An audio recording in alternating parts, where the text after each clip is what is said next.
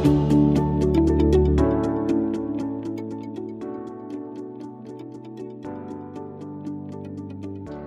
everybody, and welcome to the latest episode of Ofsted Talks, the Ofsted podcast. My name is Chris Jones. I'm Ofsted's Director of Strategy and Engagement, and I've got with me Shrina Kitecha, Ofsted's Head of Strategy. Hello. Hi, Shrina. Uh, we've got some great guests today to talk about uh, education in prisons. This is something that um, Ofsted have had a focus on over the last year or so. You might have heard a previous podcast we've done on on this subject, and we've also uh, written various reports uh, on the state of education in prisons. And it's a subject we keep coming back to because of how important it is. Um, we've got some great guests, as I say. Uh, I'll get them to introduce themselves. We've got, first of all, Charlie Taylor. Charlie, why don't you give us a, uh, a bit about you? Hi, I'm Charlie Taylor. I am Chief Inspector of Prisons, been in post since November 2020. Excellent. Thank you, Charlie. And from Ofsted, Paul Joyce. Uh, thanks, Chris. Paul Joyce, uh, Ofsted's Deputy Director for Further Education and Skills, where we inspect prisons as part of our remit. Thank you, Paul. Welcome. We've got Femi Laye Adekemi from the Prison Reform Trust. And I work on the prisoner engagement team. Tracy uh, from Keyring. Hello, yes, I'm Tracy Hammond from Keyring. I'm Research and Innovation Director there. And as part of my work, I support people with lived experience of the criminal justice system and neurodivergence. Excellent, thank you. So I think to get us started, Charlie, if you don't mind, if we, we could take the wide view of, of the prison system at the moment? Um, what what are the challenges facing the prison system? Where is it as a whole? Uh, and and what's the what's the current kind of place of education in that, if you don't mind? We we've been on a, a number of inspections recently where our biggest concern has been the amount of time that prisoners are spending out of their cells, and as a result of that, the amount of time that they're actually getting to education, training, workshops. And what we're finding particularly is it's as if COVID is still going on in many of our prisons, whereby, for whatever reason, whether it's to do with difficulties with staffing, whether it's to do with the inexperience of staffing, relationships with trade unions, or I think uh, the ambition of governors. But nevertheless, we are still finding prisoners a lot behind their door for far longer than we found before the pandemic. And that's affecting their progress in terms of the skills they need to be successful when they come out. So so that's our really our biggest concern. Actually, things like safety in prisons and some of the levels in violence that we've seen, particularly in the sort of 2015 to 2019 really dark days when the spice epidemic was happening, actually things have got a little bit better. Drugs are being kept out of prisons more effectively than they were. And as a result of that, we're seeing that there's less prisoners getting into debt and there are less of those sorts of issues and related violence. So prisons a little bit safer than they've been in the past, but very concerned about what prisoners are actually doing with their time. So, how long are, are prisoners typically spending in their cells then, and how does that compare to what what should be the case? Well, I'll give you a case in point of a prison that I inspected yesterday, where prisoners were getting out of their cells for just one and a half hours a day. That was in a local prison where before, when we'd inspected it, I think they were getting out for around seven hours a day on average.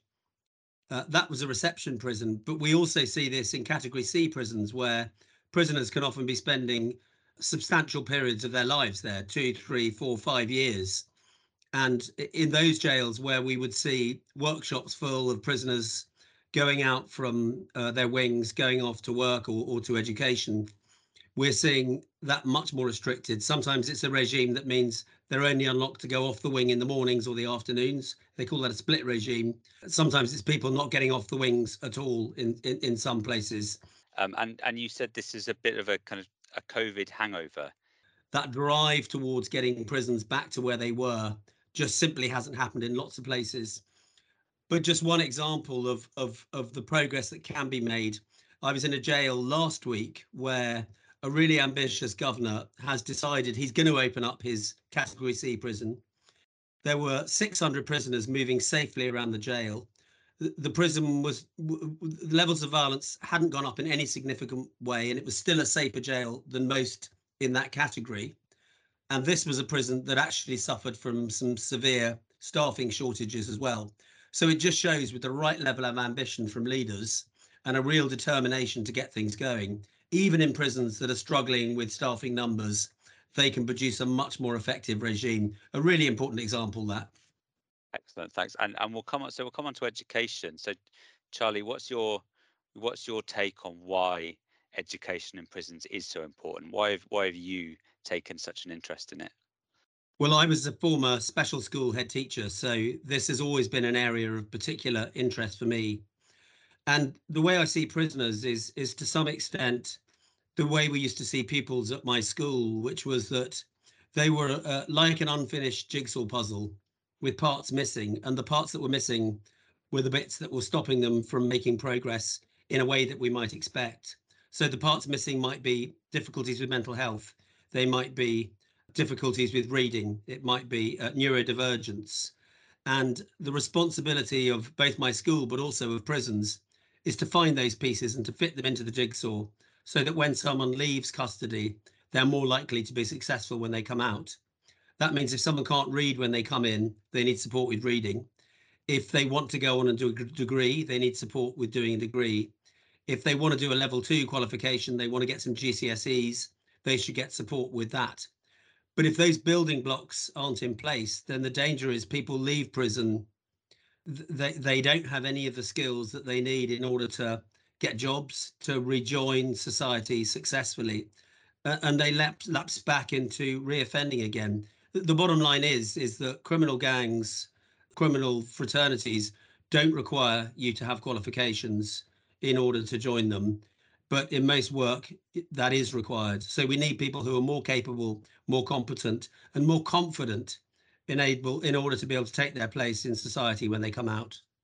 Yeah, and I'm seeing lots of nods from uh, from the rest of our guests. So I'm sure we'll pick up some of those themes uh, in in a in a few minutes. Paul, I'll come to you for Ofsted's view. Charlie's uh, really eloquently explained why education in prisons is is so important. So you'd hope, wouldn't you, that education in prisons was being done brilliantly. That's something Ofsted inspects. Tell us what we find. Uh, you'd certainly hope that was the case, Chris, and I was certainly nodding along with Charlie there. We inspect alongside HMIP colleagues. Um, I recognise fully, you know, all of what Charlie said there. Sadly, Chris, what we find many classrooms, many workshops are empty um, when they should be full because of the regime issues. Uh, there are not enough prisoners that attend um, education or meaningful work for long enough. And Chris, I think the key point for me, and Charlie's just mentioned it, it's the it's the parts of the jigsaw. Often we've not identifying the right parts of the jigsaw or offering the right parts of the jigsaw uh, or indeed delivering the right parts of the jigsaw to, to make that journey for prisoners complete to rehabilitate or prepare them for release. Prisons do not equip prisoners that can't read or can't read well. They don't do enough to improve that. And as Charlie said, it's a building block uh, and it's a, an essential building block that, uh, that that needs to be in place that sadly Chris just isn't there. I think there are there are some sort of common themes that we see with with prisoners. These are often people who have uh, who have spent quite long periods of time out of education for whatever reason. Uh, we know there are high levels of exclusion from school, but also often prisoners have had very disrupted childhoods as well. So they may have been moved between uh, different family members. They, may have, uh, many have been uh, have experienced the care system as well. So uh, often, often what we find is that that they simply haven't spent the days, the hours in education in the past. So they've had a very a very patchy education career. So that often means that um, there are gaps that just haven't been filled, because there are also some incredibly able and competent people who find themselves in prison as well. And what we have to make sure is is that there isn't a one size fits all education provision, but actually for, there is provision in place for people who really want to go on and make progress. And I'll just give one example, if I may. I, came across a, a, a, young guy, really ambitious young guy who, who, who'd ended up in prison, was was caught up in some gang activity, and he took a GCSE when he was in a, a, a YOI, and he got an A grade in it, maths GCSE, and he was pretty pleased about that. So he turned around to the uh, to the education provider and said, could I now go on and, and do maths A level, please? And they said, well, we haven't got anybody to teach you that, but you can do the GCSE again if you'd like.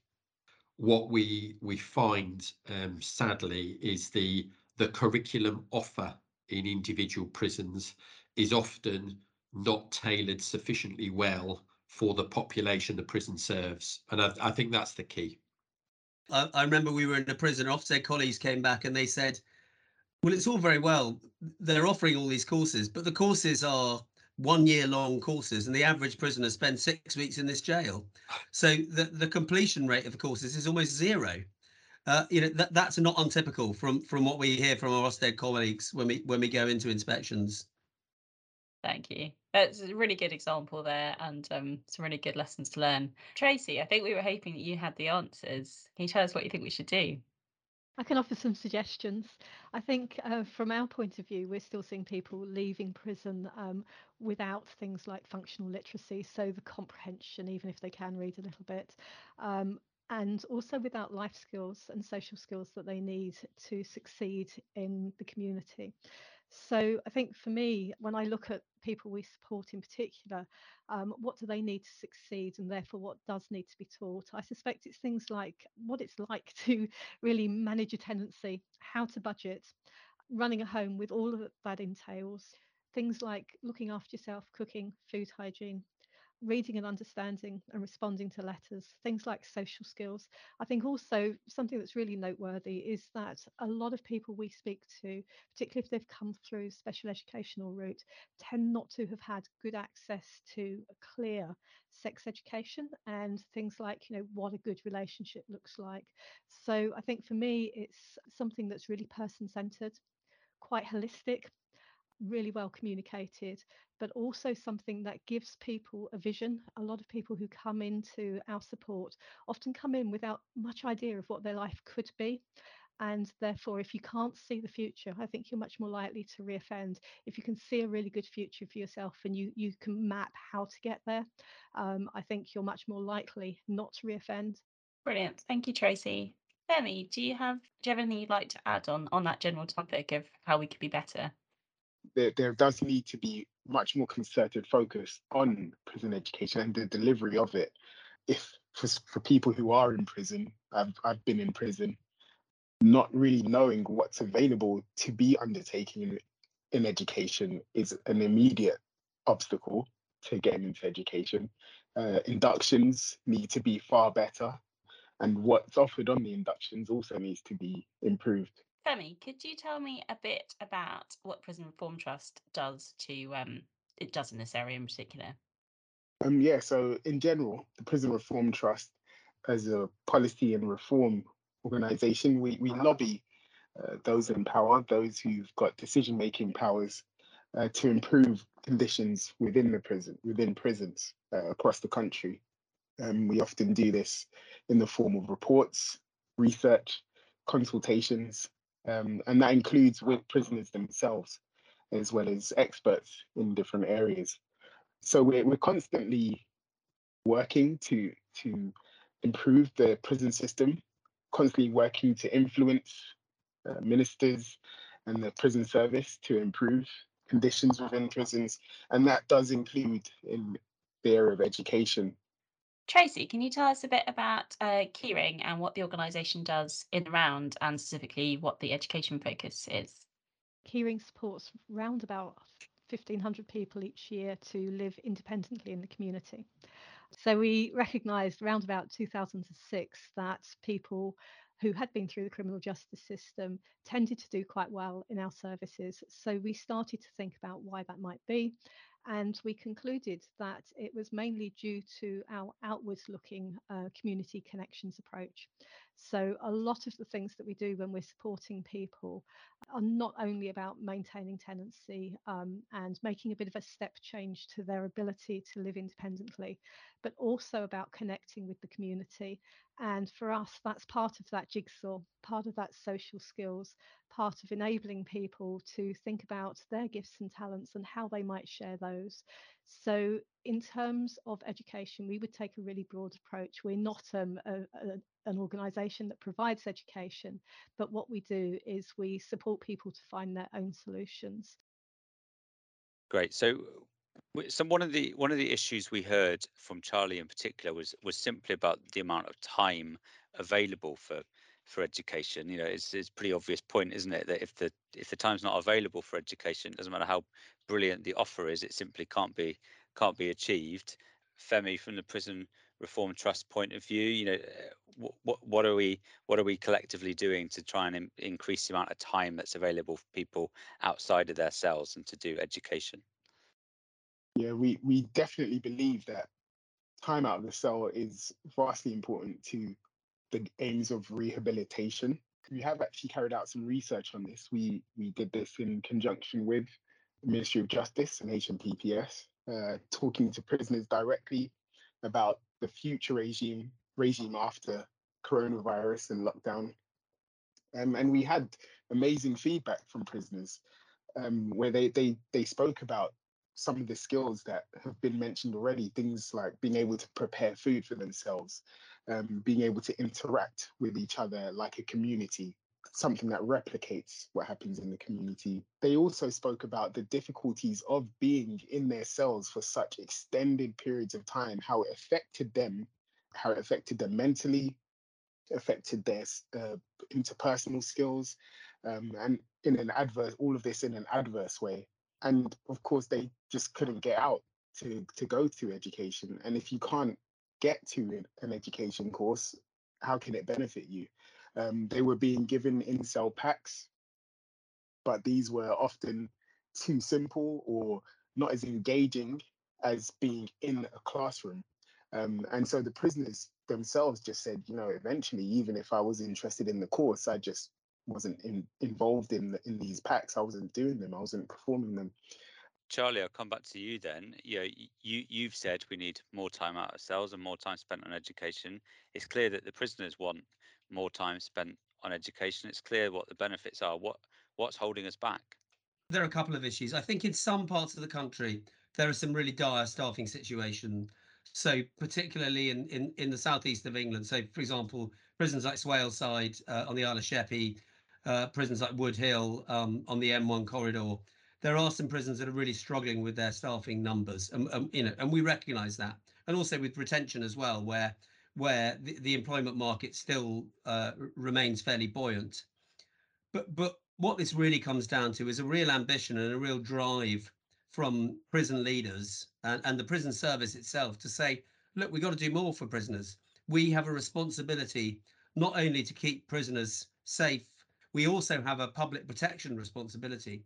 And if we want to fulfill that public protection responsibility, then we have to give people the support they need so that when they come out from prison, they're more likely uh, to be able to get a job, take care of their families.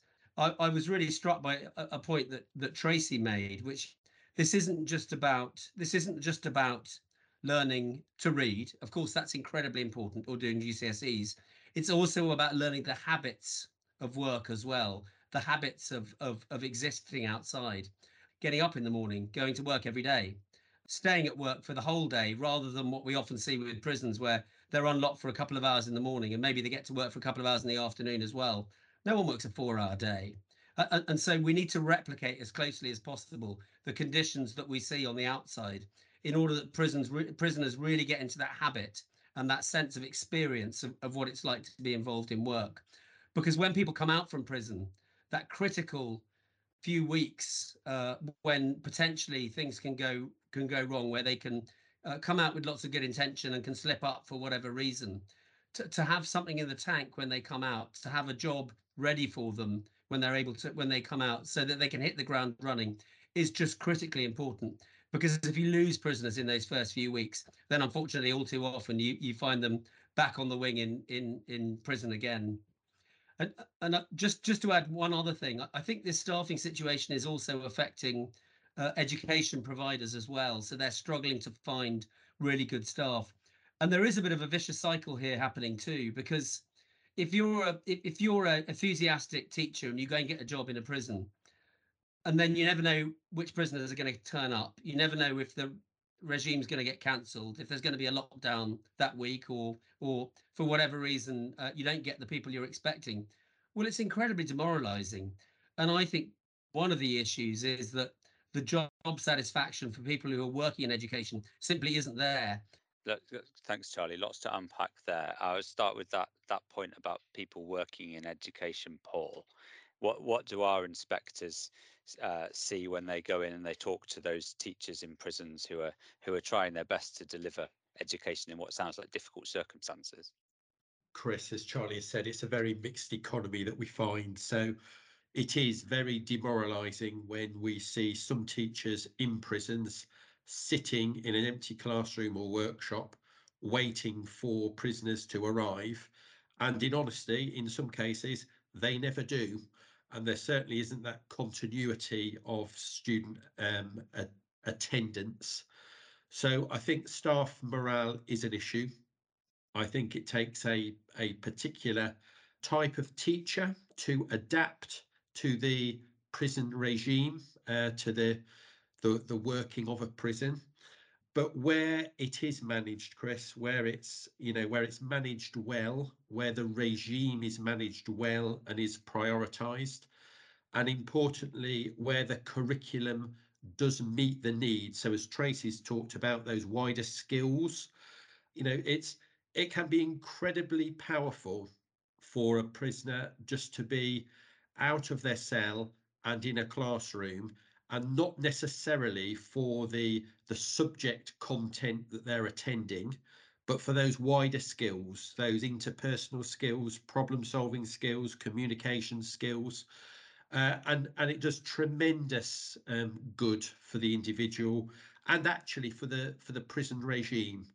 But sadly you know they are the things that need to improve. They are the things that time and time again we aren't seeing and we're reporting in our reports Thanks, Paul. Tra- Tracy, I'll come to you. You see people uh, once they leave prison and, and support them to get their life back on track. What would be your message to prison leadership, um, particularly about the importance of education for that? I think it's incredibly important. We kind of have a bit of a saying um, in Keyring that every day is a school day. And whilst that doesn't sound terribly kind of monumental, what it does do is it shows a culture of learning. And um, I think if prisons are able to embed an expectation of ongoing learning, lifelong learning, if you like, within people who are about to leave prison, I think that would be incredibly helpful. So, uh, the whole attitude if I don't know something, I can go and learn it if I can't do something, I can find out how to do it rather than sort of uh, feeling a need to throw the towel in. And that's a cultural thing. It's a modelling thing. It's it's a real clear leadership thing. So I think that needs to come from the top. I think it needs to be embedded, and people need to be prepared to take that attitude out with them, so that even if they're not fully prepared for the outside world, they can see where their gaps are and be as prepared as quickly as possible. And let's let's talk about some success stories if we can. Then, so Tracy, you must have worked with uh, worked with people who have who who have had a, a good and genuinely life changing experience mm. through through being in prison and through having that opportunity to be educated. You know, tell us something about how that how that then translates into the world outside. Okay, there was um, one gentleman that comes to mind. And I'll tell you this story because it's a little bit kind of left field to he got such brilliant education that he went out and immediately got a job. But the education in a roundabout way really did change his life. So um, as a gentleman I, I know and work with quite closely, he did 22 years, uh, or nearly 23 years in prison on a, quite a revolving door kind of uh, kind of model if you like but during that time um, he learnt uh, some chefing skills. And uh, when, when he first left prison for the last time, he uh, was in insecure housing, I believe, and um, had an unrecognised learning disability. But because he had learnt uh, those chefing skills, um, he was highly valued in the local soup kitchen whilst he was at the local soup kitchen, he met people who would go on, realise that he had a learning disability, support him to get formal recognition of that, support him to uh, get the social support that he needed. And since that time, that was 15 years ago actually, and he has, has not reoffended. But it really was, it all stemmed from firstly the skills that he learnt through um, the chefing skills, um, but secondly, the amount of confidence that actually knowing about something and being able to give something back, the confidence that gave him was really life changing. That that's great to hear, and yeah, we we've spent a lot of this conversation talking about talking about some of the the problems and the issues. But the reason we're doing that is because you know it can it can be genuinely life changing to have these experiences in prison. Femi, tell us a bit about how we can do more of that. Um, when I was in prison, I was in a, a BCAT local uh, for the duration of my short sentence, just five and a half months because of the the quality and the enthusiasm the educators as we've heard about already i was able to engage in a massive variety of different subjects of different activities through education that i would never have considered previously uh, in my professional life or even in my private hobbies um, i was able to to try my hand at art and design painting with uh, with different different materials. I was able to get, get involved with improvised Shakespeare acting, which again, I would never have thought about trying, uh, philosophy courses, debating courses, creative writing, starting novels, poetry, um, and also quite importantly, I think I was able to engage with higher education, which I'd never done on the outside, even though I'd done professional qualifications, I'd never done higher education. And I was able to do a module of a criminology degree with the University of Westminster. Even though I haven't necessarily gone on to start painting or act with the Royal Academy of Dramatic Arts, what that did do and those experiences did do was enrich me as a person while I was in prison, broaden my horizons to think, oh, well, if I can do those things in prison, what can I achieve once I'm out? Uh, give me that confidence, that belief, that self belief that I can achieve things on the outside. And within less than a year, I was working for Prison Reform Trust, which I didn't think I would be doing. And within a year and a half, I was giving evidence before the Education Select Committee. And this is all because of the educators and the availability that they they made things ready and available to readily available to us. A simple way of of promoting education is to value it the same as they value prison jobs. If you can earn more as as a cleaner, a wing cleaner, than you will if you go into education, what is a prisoner going to choose in that situation? You're, you're going to go for what offers you the most money. So if if prison governors, um, which came out in the the Education Select Committee's report, that prison governors have the power to set wages for education and work, if they take that lead and say, well, yeah, if you choose to do an education course, you'll get the same as uh, a wing cleaner or a servery worker. That will encourage, at least encourage people to consider them on the same level. Um, and and they, that's for me just a simple way of valuing education um, within the prison system. Look, thank you. thank you for sharing your story. It reminds us, doesn't it, that education is not just about you know learning specific things. It's not just about passing exams, but it can genuinely change us as as people and can change our outlook on on life as well, and and can you know, set set the direction for us. I want to pick up on Femi's point, Charlie, about payment for um, education activities versus versus the the jobs. Is that is have you seen examples of this being done well? Yeah, we have, and some some governors we some prisons we go to, the governor has has prioritised that, and is actually making sure that that prisoners who go to education uh, are earning at least the same amount as people doing other jobs. And of course, it is essential that that prison jobs get done. We want prisons to be clean. We want things like waste management to happen, and and and you know potentially. Uh, prisoners can get into some good habits from those sorts of things too. Working in the laundry, working in the kitchens, working in the servatories. Those are all those are all good things but what we want is education to be similar. Uh, uh, you know, there's a lot of prisoners who've got very little money at all. You've you've got care leavers who end up in prison who really have got nobody. They haven't got family sending cash in for them, as some prisoners have, and therefore every pound, every penny counts for those people. So of course they're going to take a job that pays better, even if in the long term they're going to get further from from from education than they will do from learning to clean the wing. But but in the short term, they're going to do what's what what's in their interests. Yeah, I think perhaps um, we may need to get a, a little braver almost about uh, what we value because I think some of the things that are softer are more difficult to measure are as important as the things which are, um, are quite easy to measure. I'm thinking about um, soft skills such as confidence, social skills, distance traveled, that kind of thing. Um, and I think that could really help people if we value those soft skills um, as much as we value the really easy or the easy to measure things.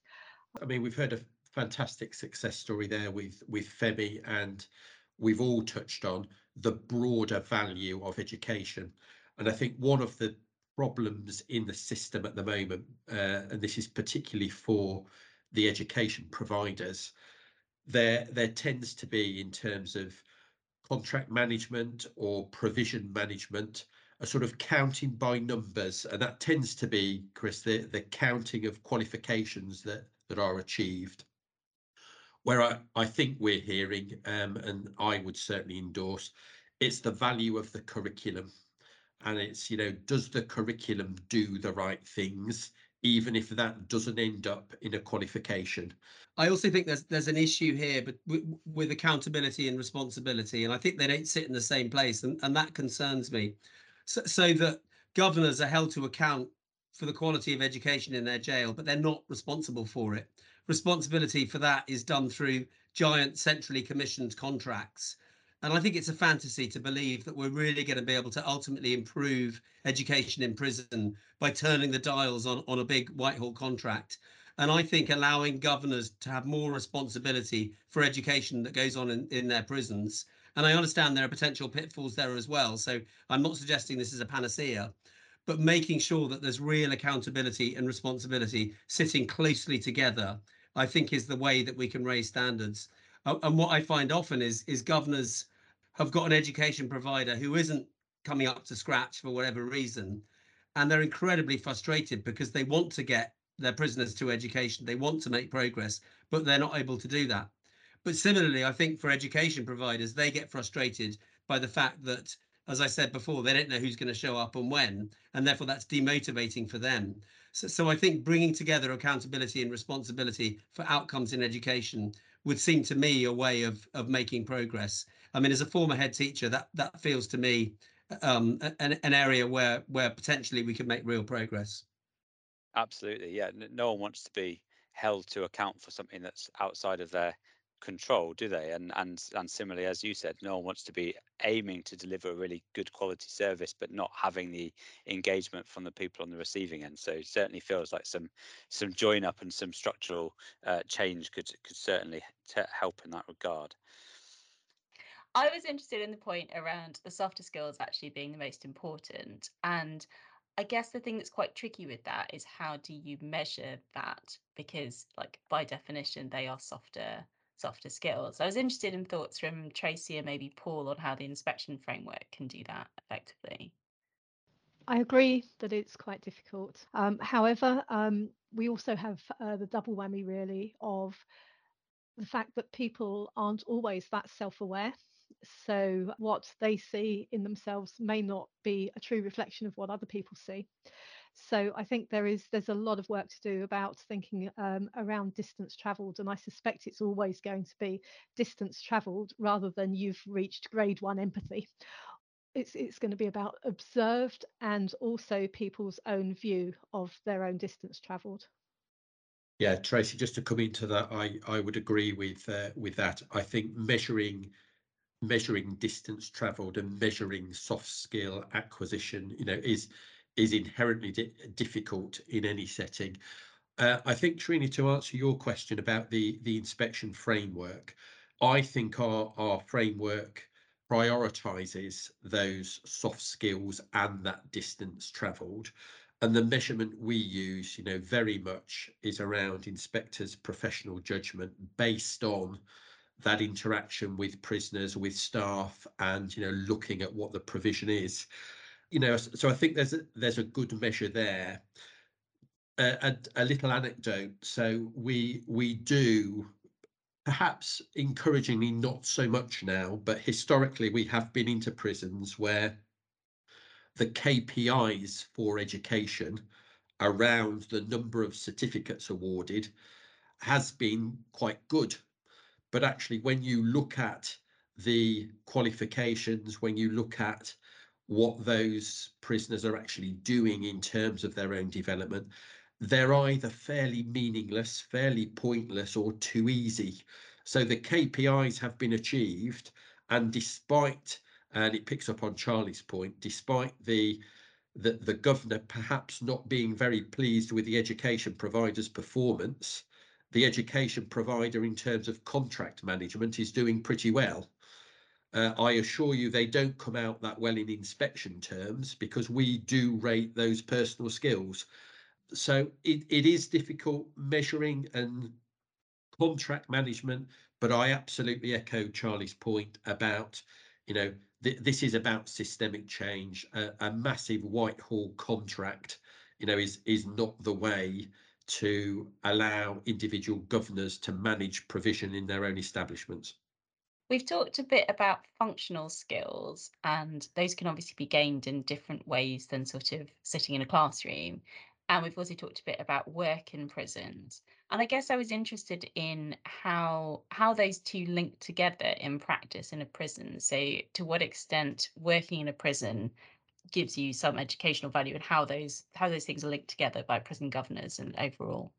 Where that's done well in a prison, so where the the offer of education, of workshops, of regime is well suited, is well considered, it can be really, really powerful. So you will get some key things, as Charlie has touched on in prisons, that need to happen wing cleaning, kitchen, servery.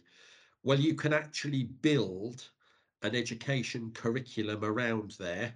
So, you know, courses around food hygiene, food preparation, and they can be a prerequisite before prisoners can get jobs in the kitchen and in the servery. And where it's thought about, that curriculum design, it can be very powerful and, in my view, can actually help the, the good order and good running of the prison and the prison regime. Um, what we also see, which I think is excellent, is governors looking out over the wall and seeing what skills are lacking in the local community. Sure. And, and then thinking about with the education provider thinking about what are the qualifications that, that the prisoners will need in order that, that, that they will be attracted to those employers when they come out. And prisoners buy into it then because they feel like there's a genuine sense that they're making progress. Just giving them a qualification for the sake of it it's nice to have a certificate but they know that's not going to get them anywhere they want something that's concrete that's going to move them on so thank you to all our guests. Thank you to Charlie Taylor, Paul Joyce, Tracy Hammond, Femi Laye Adekemi. I asked Amanda Spielman, Ofsted's Chief Inspector, what her thoughts were about the current state of education in prisons. Prison education isn't in a good place at the moment. Our inspection findings say that at the moment um, it's the worst it's been since we started looking at it. And when I talk about education here, I'm talking not just about numeracy and literacy in classrooms, I'm talking about the whole range of education, skills training, and work experience in, in both prisons and youth offending institutions. It really does need to improve. During the pandemic, almost all prisoners were locked up for unacceptable amounts of time every day. And of course, as a result of this, prisoners had little or no access um, to education classes and vocational training. The regime of activities shrank and shrank. There were there was a bit of in-cell education with resource packs, but it was really a shadow of what it should have been. But what's particularly disappointing is that now, almost three years since that first lockdown, prisons have still not got back even to what was normal before the pandemic when it comes to education. The action to recover has been very slow overall, and the, that slow pace has been made worse by the very large number of vacancies, both among prison officers and among teaching staff in prisons. And it's important to understand here that, that most, most of this is provided by one of the big MOJ subcontractors. But nevertheless, the people running prisons, the governors, the people managing education need to understand what a good curriculum is and how to make sure that that's what they're getting from their subcontractors. Otherwise, they can't be effective in helping make sure it improves. But at the moment, too many prisons are just not providing enough activity spaces for their prisoners. An example of this slowness that I'm talking about relates to the, the excellent report on teaching reading in prisons that we published jointly with the Prisons Inspectorate last year. Crucial issues like the need to assess prisoners um, and identify their, re- their reading level, what they needed to learn rapidly. These are only now being tackled 10 months after we published that review. It really is very slow progress with addressing those recommendations. Prison and governors do need to move faster.